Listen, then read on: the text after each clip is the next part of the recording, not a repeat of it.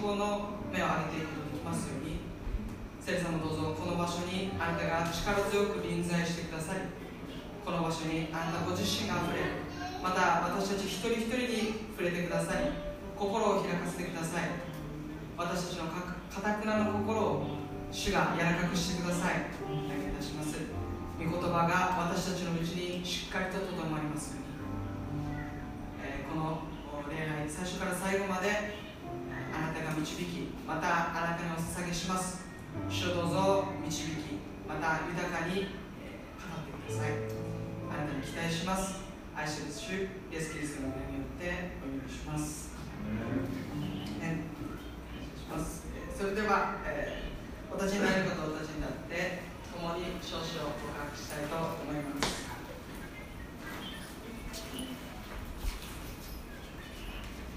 それでは共に告白していきましょう。少子全地の主に向かって喜びの声を上げ喜びを持って主に仕える喜びに対つつ見舞いに来たれ知れ主こそ神主が私たちを作られた私たちは主のもの主の民その真暇の羊である感謝しつつ主のものに賛美しつつそのお祝いに入る主に感謝し皆を褒めたたえ主は慈しみ深く、その恵みはとしてまで、その真実は世に至る。それでは私たちの主に、えー、賛美捧げていきましょう。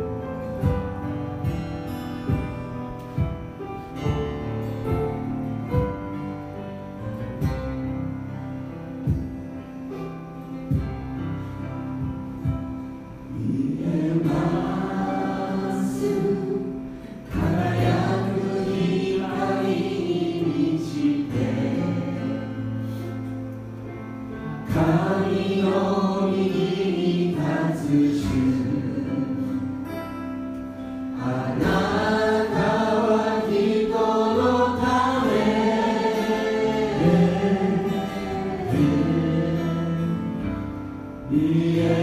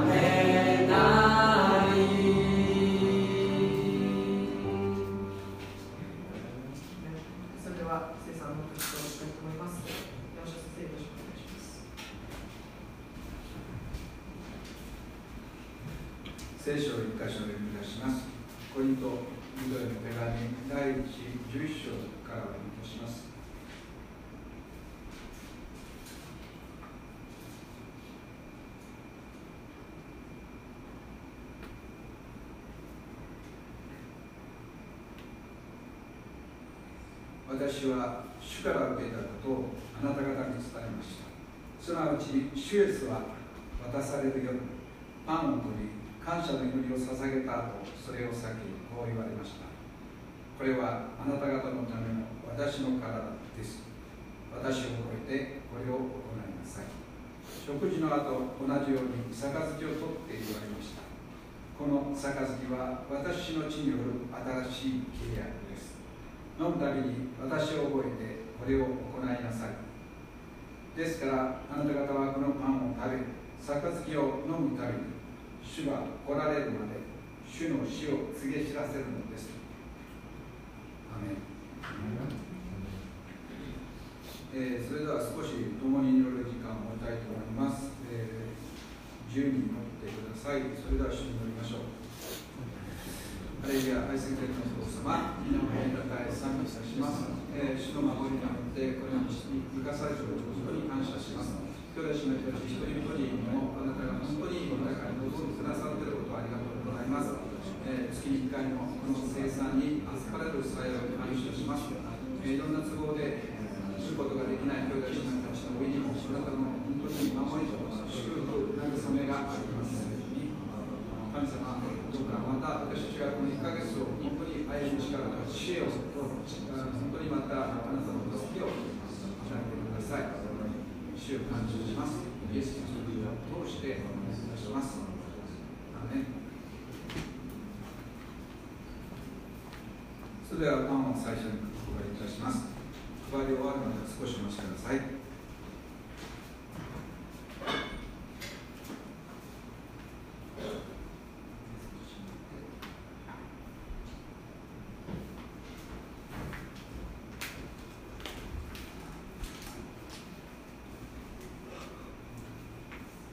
これはあなた方の罪のために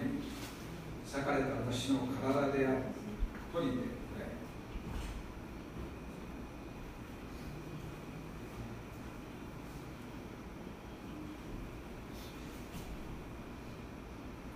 これはあなた方の罪のために裂かれた私の体であると言ってくれ。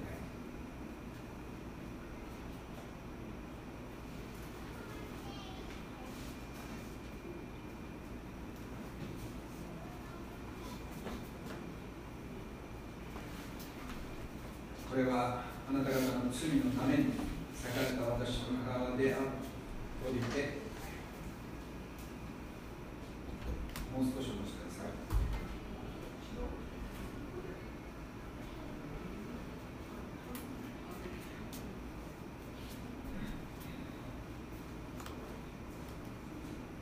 はい、それでは感謝を持っていただきましょう。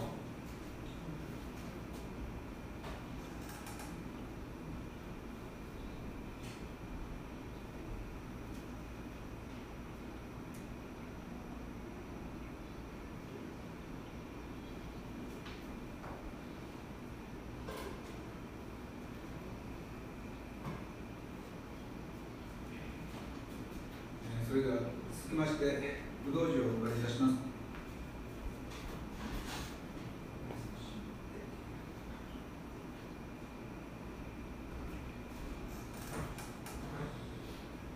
えーこれも配り終わるまで少しお待ちください。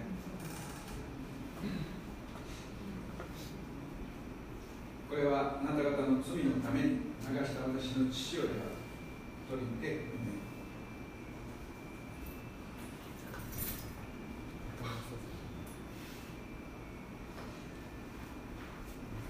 これはあなた方の罪のために流した私の父親と言って、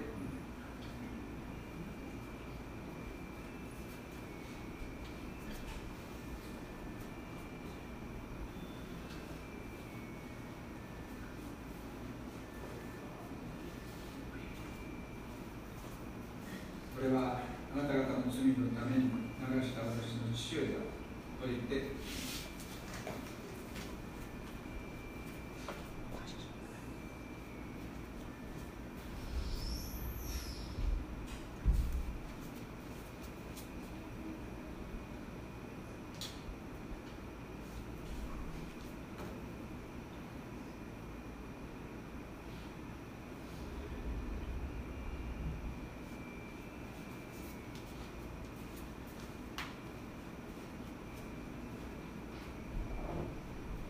はい、それではご一緒に感謝を述べていただきましょう。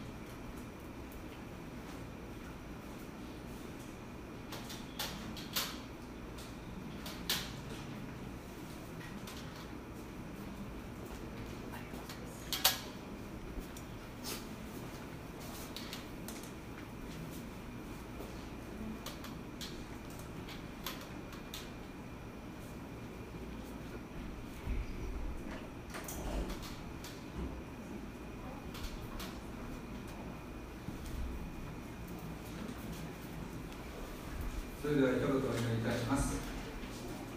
愛する天のお父様皆を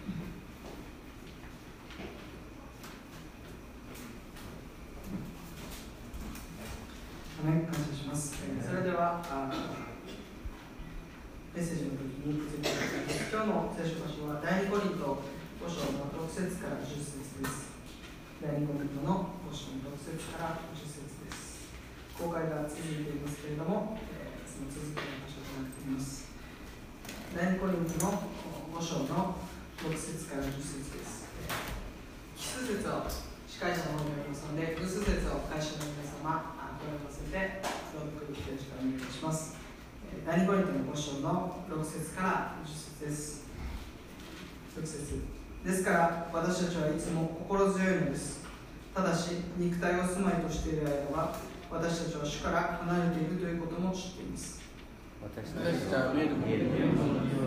信仰によって歩んでいます。私たちは心強いのですがむしろ肉体を離れて主の身元に住む方が良いと思っています。そういうわけで肉体を住まいとしているも肉体を離れているも私たちが心から目を奪うのが主に喜ばれることです私たちは皆善であれ悪であ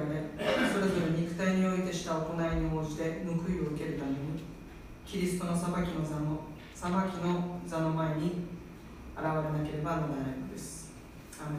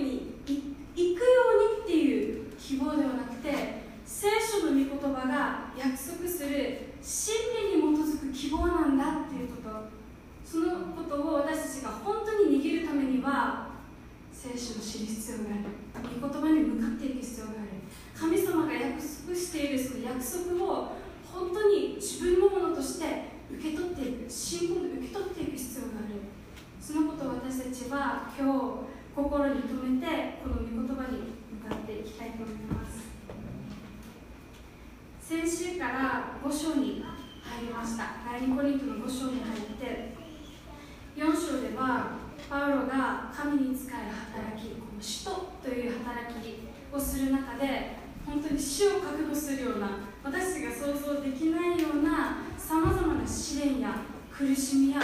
もう絶望と思えるような本当に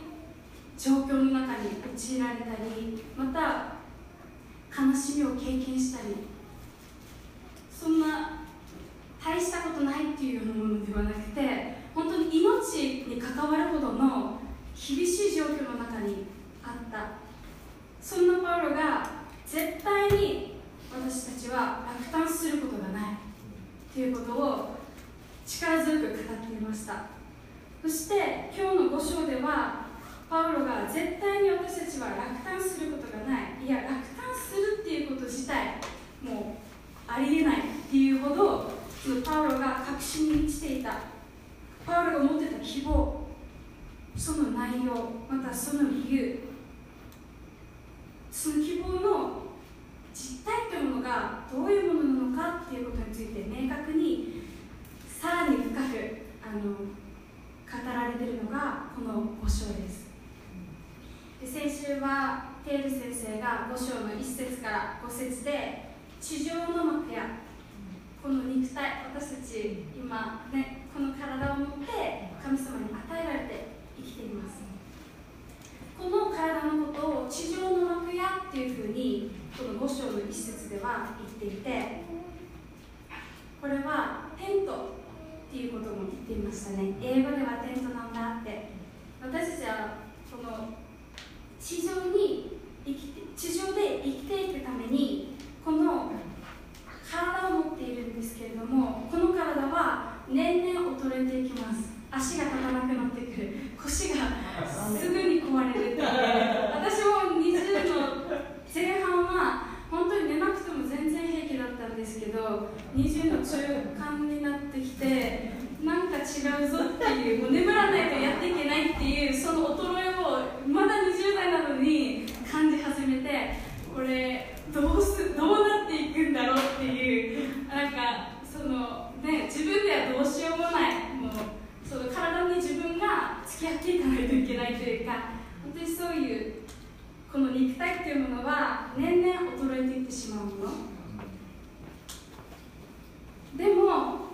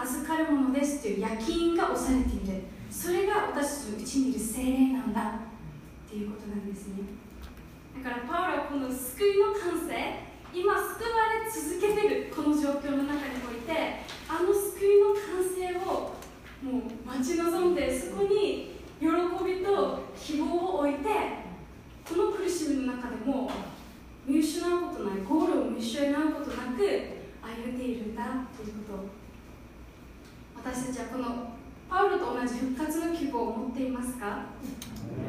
アメン。今日はこの続きで6節から10節のところを見ていきたいと思います。6節。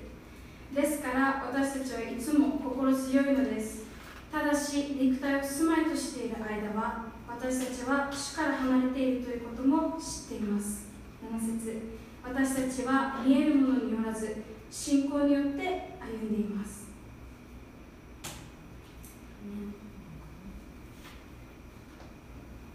なんかパウロが肉体を住んで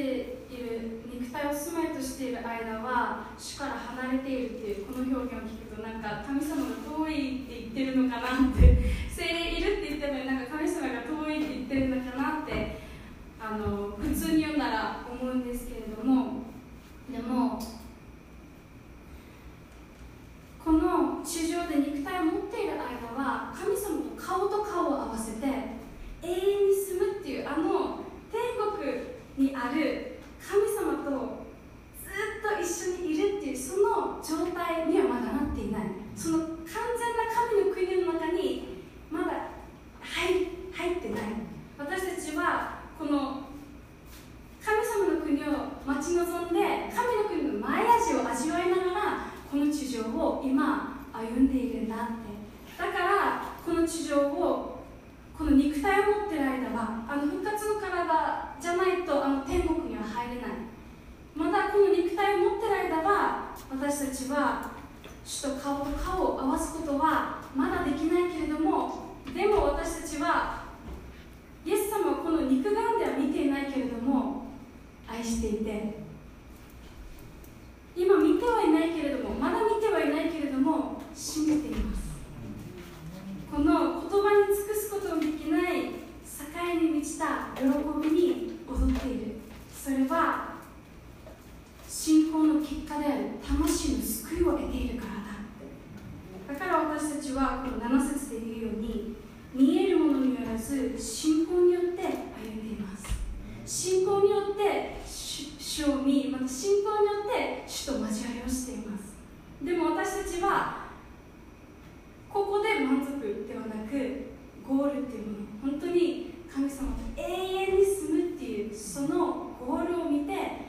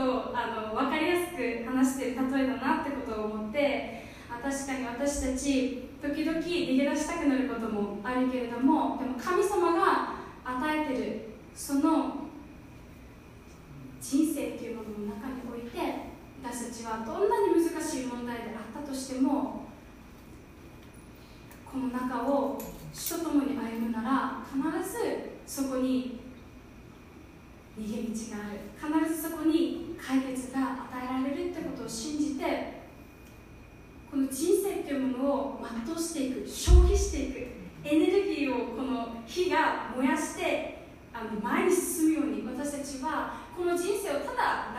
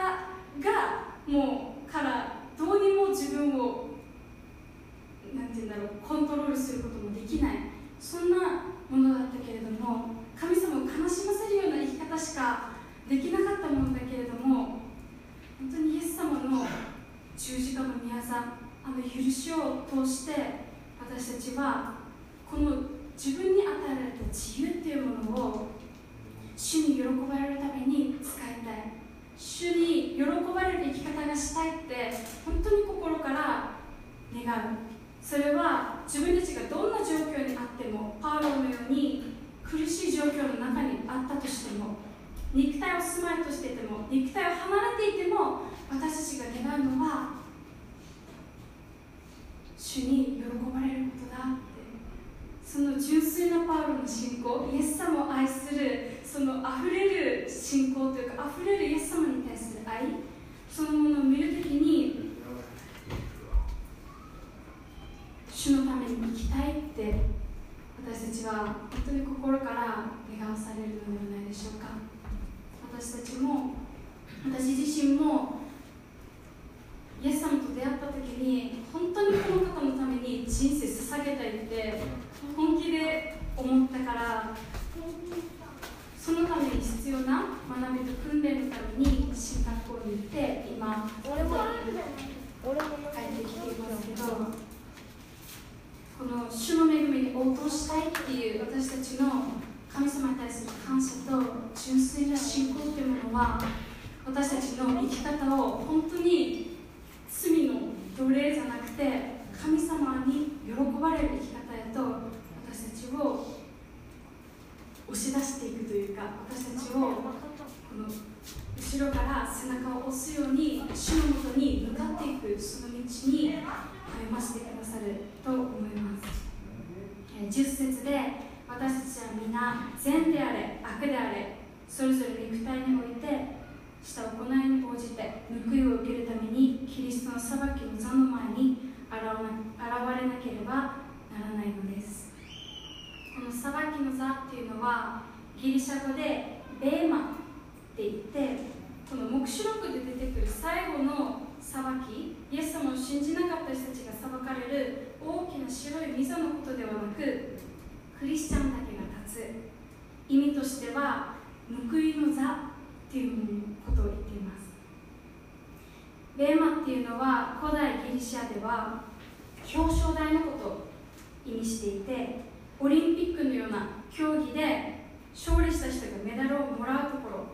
そのような表彰台のことを言うそうです。だからこの私たちはみんな肉体においてした行いに応じて報いを受けるためにキリストの裁きの座の前に現れるっていうのは私たちに対する裁きはイエス様の十字架でもう終わっている。イエス様が全部一人で私たちの罪も私たちの追いきれなかったあらゆる非難また恥そして責め全てのものをイエス様があの十字架で追ってくれたからもう私たちは罪の裁きはないんだ。私たちが受けるその裁きっていうものは主のためにしたことへの報い。その報いの座が残っているんだ。その座に私たちは立つんだってことこの箇所は言っています。そしてパウロのメッセージの中心はそしてパウロだけでなくペテロも弟子たちのメッセージの中心はいつもキリストの復活でした。この復活の命の望みっていうものが今私たちの抱える現実の中にある。難しさ悲しみ痛みの中を生きる力となっていくんだ。それは将来起こるんだなっていう遠いものじゃなくて今も私たちのうちに働く復活の力なんだ。私たちが倒れる時ももう一度起き上がらせる神の力。イエス様が死人の中から生き返った力っていうのは私たちの今の人生今の瞬間にもその力が及んでいるんだって。復活の命は死後のことだけじゃなくて今ここで働き信じる信仰の中で現実化していくものなんだって。それがこの人たちの信仰であり人人たちの人生で起こっていた証だったんですね。ちょうど今祈祷会水曜日の祈祷会でよみがえり復活のところをヨヘノ元木伝道師があの公開でメッセージをしていて復活がなかったら私たちの信仰は虚しいってことを何度も何度も語ってくれて復活っていうのはイエス様が十字架で全ての人の罪を飲み干してそして死までも飲み干した。イエス様はただ死んで復活したっていう出来事の話ではなくイエス様ご自身は死を打ち破って死に勝利したんだってことを私たちは本当に覚える必要があると思います。あの復活によってイエス様は死に対して勝利し死は敗北したんだ。だからキリストに対して死っていうものは何の力もないんだっていうこと。私たちの信仰っていうものは死に命が飲み込まれる。私たちの命っていうものが死に飲み込まれて終わるものではなく私たちが抱えている問題である最大の問題それは死ですよね。それをキリストの復活の命が飲み込むんだって。キリストの復活この命こそ世に打ち勝った勝利であり死よりも力があるんだ。そして私たちはいずれこの死ではなく復活の命が私を支配するっていうことを本当にあの天の御国で私たち永遠に生きるものとされるっていうその時に復活の力っていうものを完全に私たちはこの身に帯びる。その日が来るんだっていうことを私たちは復活っていうただの出来事でなくその復活の力っていうものを信じてこの人生歩んでいく必要がある。そのことを心に留めていきたいと思います。私たちはこの命に生かされる永遠の命によって生かされているんだそしてパウロがここで言っている希望っていうのはまさにキリストこそ私たちを生かし私たちの希望そのものであり永遠の命の実体である。私はこのゴールを見てるから失望に終わることはない。いつも希望が自分の中にあるんだっていうことを語っています。そして私たちの希望っていうのはキリストの復活の出来事を根拠としてまた御言葉に基づく御言葉から来るその信仰に御言葉を信じる信仰から来る希望なんだっていうこと。信仰なしに復活なしに私たちが希望っていうものを語ることは難しいです。私たちの空想とかそういったただの願い事じゃなくて神の約束神の御業っていう土台の上に固く立つ希望なんですだから私たちは疑う必要がないだから私たちはあーどうなるんだろうっていうその心配で心がいっぱいになってこの人生をやめるっていうそのような決断をすることはないいつもこのゴールに向かって私たちはこの人生歩んでいるんだっていうことそのことを覚えたいと思います。最後にあの先先週の日曜日にユースの恋愛結婚セミナーっていうものがあってでその恋愛結婚セミナーの中で私がすごく久しぶりにドキドキしたというかあのなんて言うんだろう。人って直美先生があ直美先生っていう先生が言うには3つのドキドキがあるそうなんですね。一つは好きな人ができた時。ドキドキするそして2つ目は怒られる時。ドキドキする。そして3つ目は神様にドキドキするって言ってたんですね。神様のその愛を知った時神様のその真理の素晴らしさを知った時私たちの心はもう興奮するというか喜びでいっぱいになってドキドキするんだっていうそういうことを言ってたんですね。で私はそのちょっと好きな人ができたドキドキに似たようなドキドキをそのメッセージの中で感じました。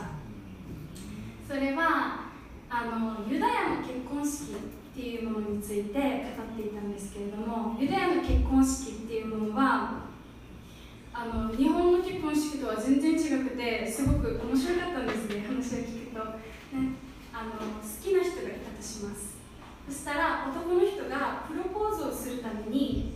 パーティーを開くそうです。そしてたくさんの人が集まってきてそのみんなの前でこのブドウ酒を入れたグラスをすんです。そしてその女の人がグラスを受け取って飲んだらプロポーズを OK っていう意味だそうです。そして飲まなかったら ああみたいな。振られたっていうことになりそうです。そのもしその告白された女性の方が飲んだら